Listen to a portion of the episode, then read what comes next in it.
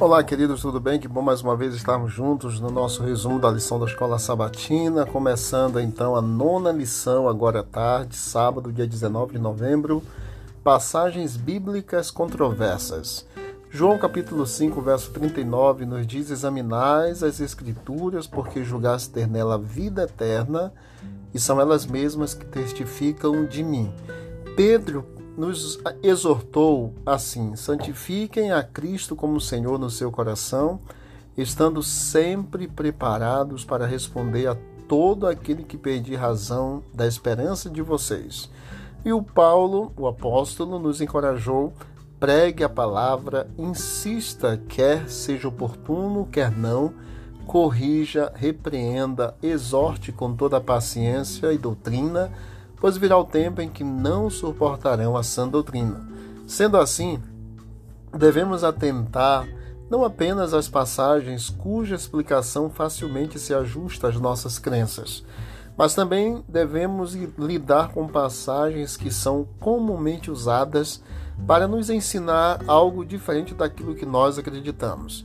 O exemplo maior em tudo deve ser o próprio Cristo. Então, ao fazermos esses estudos, estas análises em textos um pouco complicados, nós devemos ter a mesma ideia, o mesmo pensamento do Senhor que diz no livro Desejado de Todas as Nações, na página 276, que o próprio Cristo nunca omitiu uma palavra da verdade, mas sempre a disse com amor Nunca foi rude, nunca proferiu desnecessariamente uma palavra severa e jamais provocou sem motivo uma dor a uma pessoa frágil, não censurava a fraqueza humana.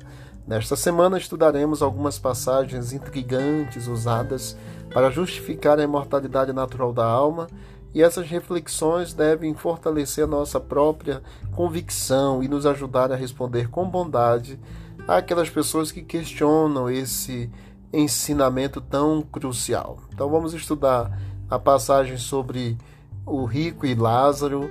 Vamos ver também é, a passagem na qual Jesus diz: Hoje estarás comigo no paraíso.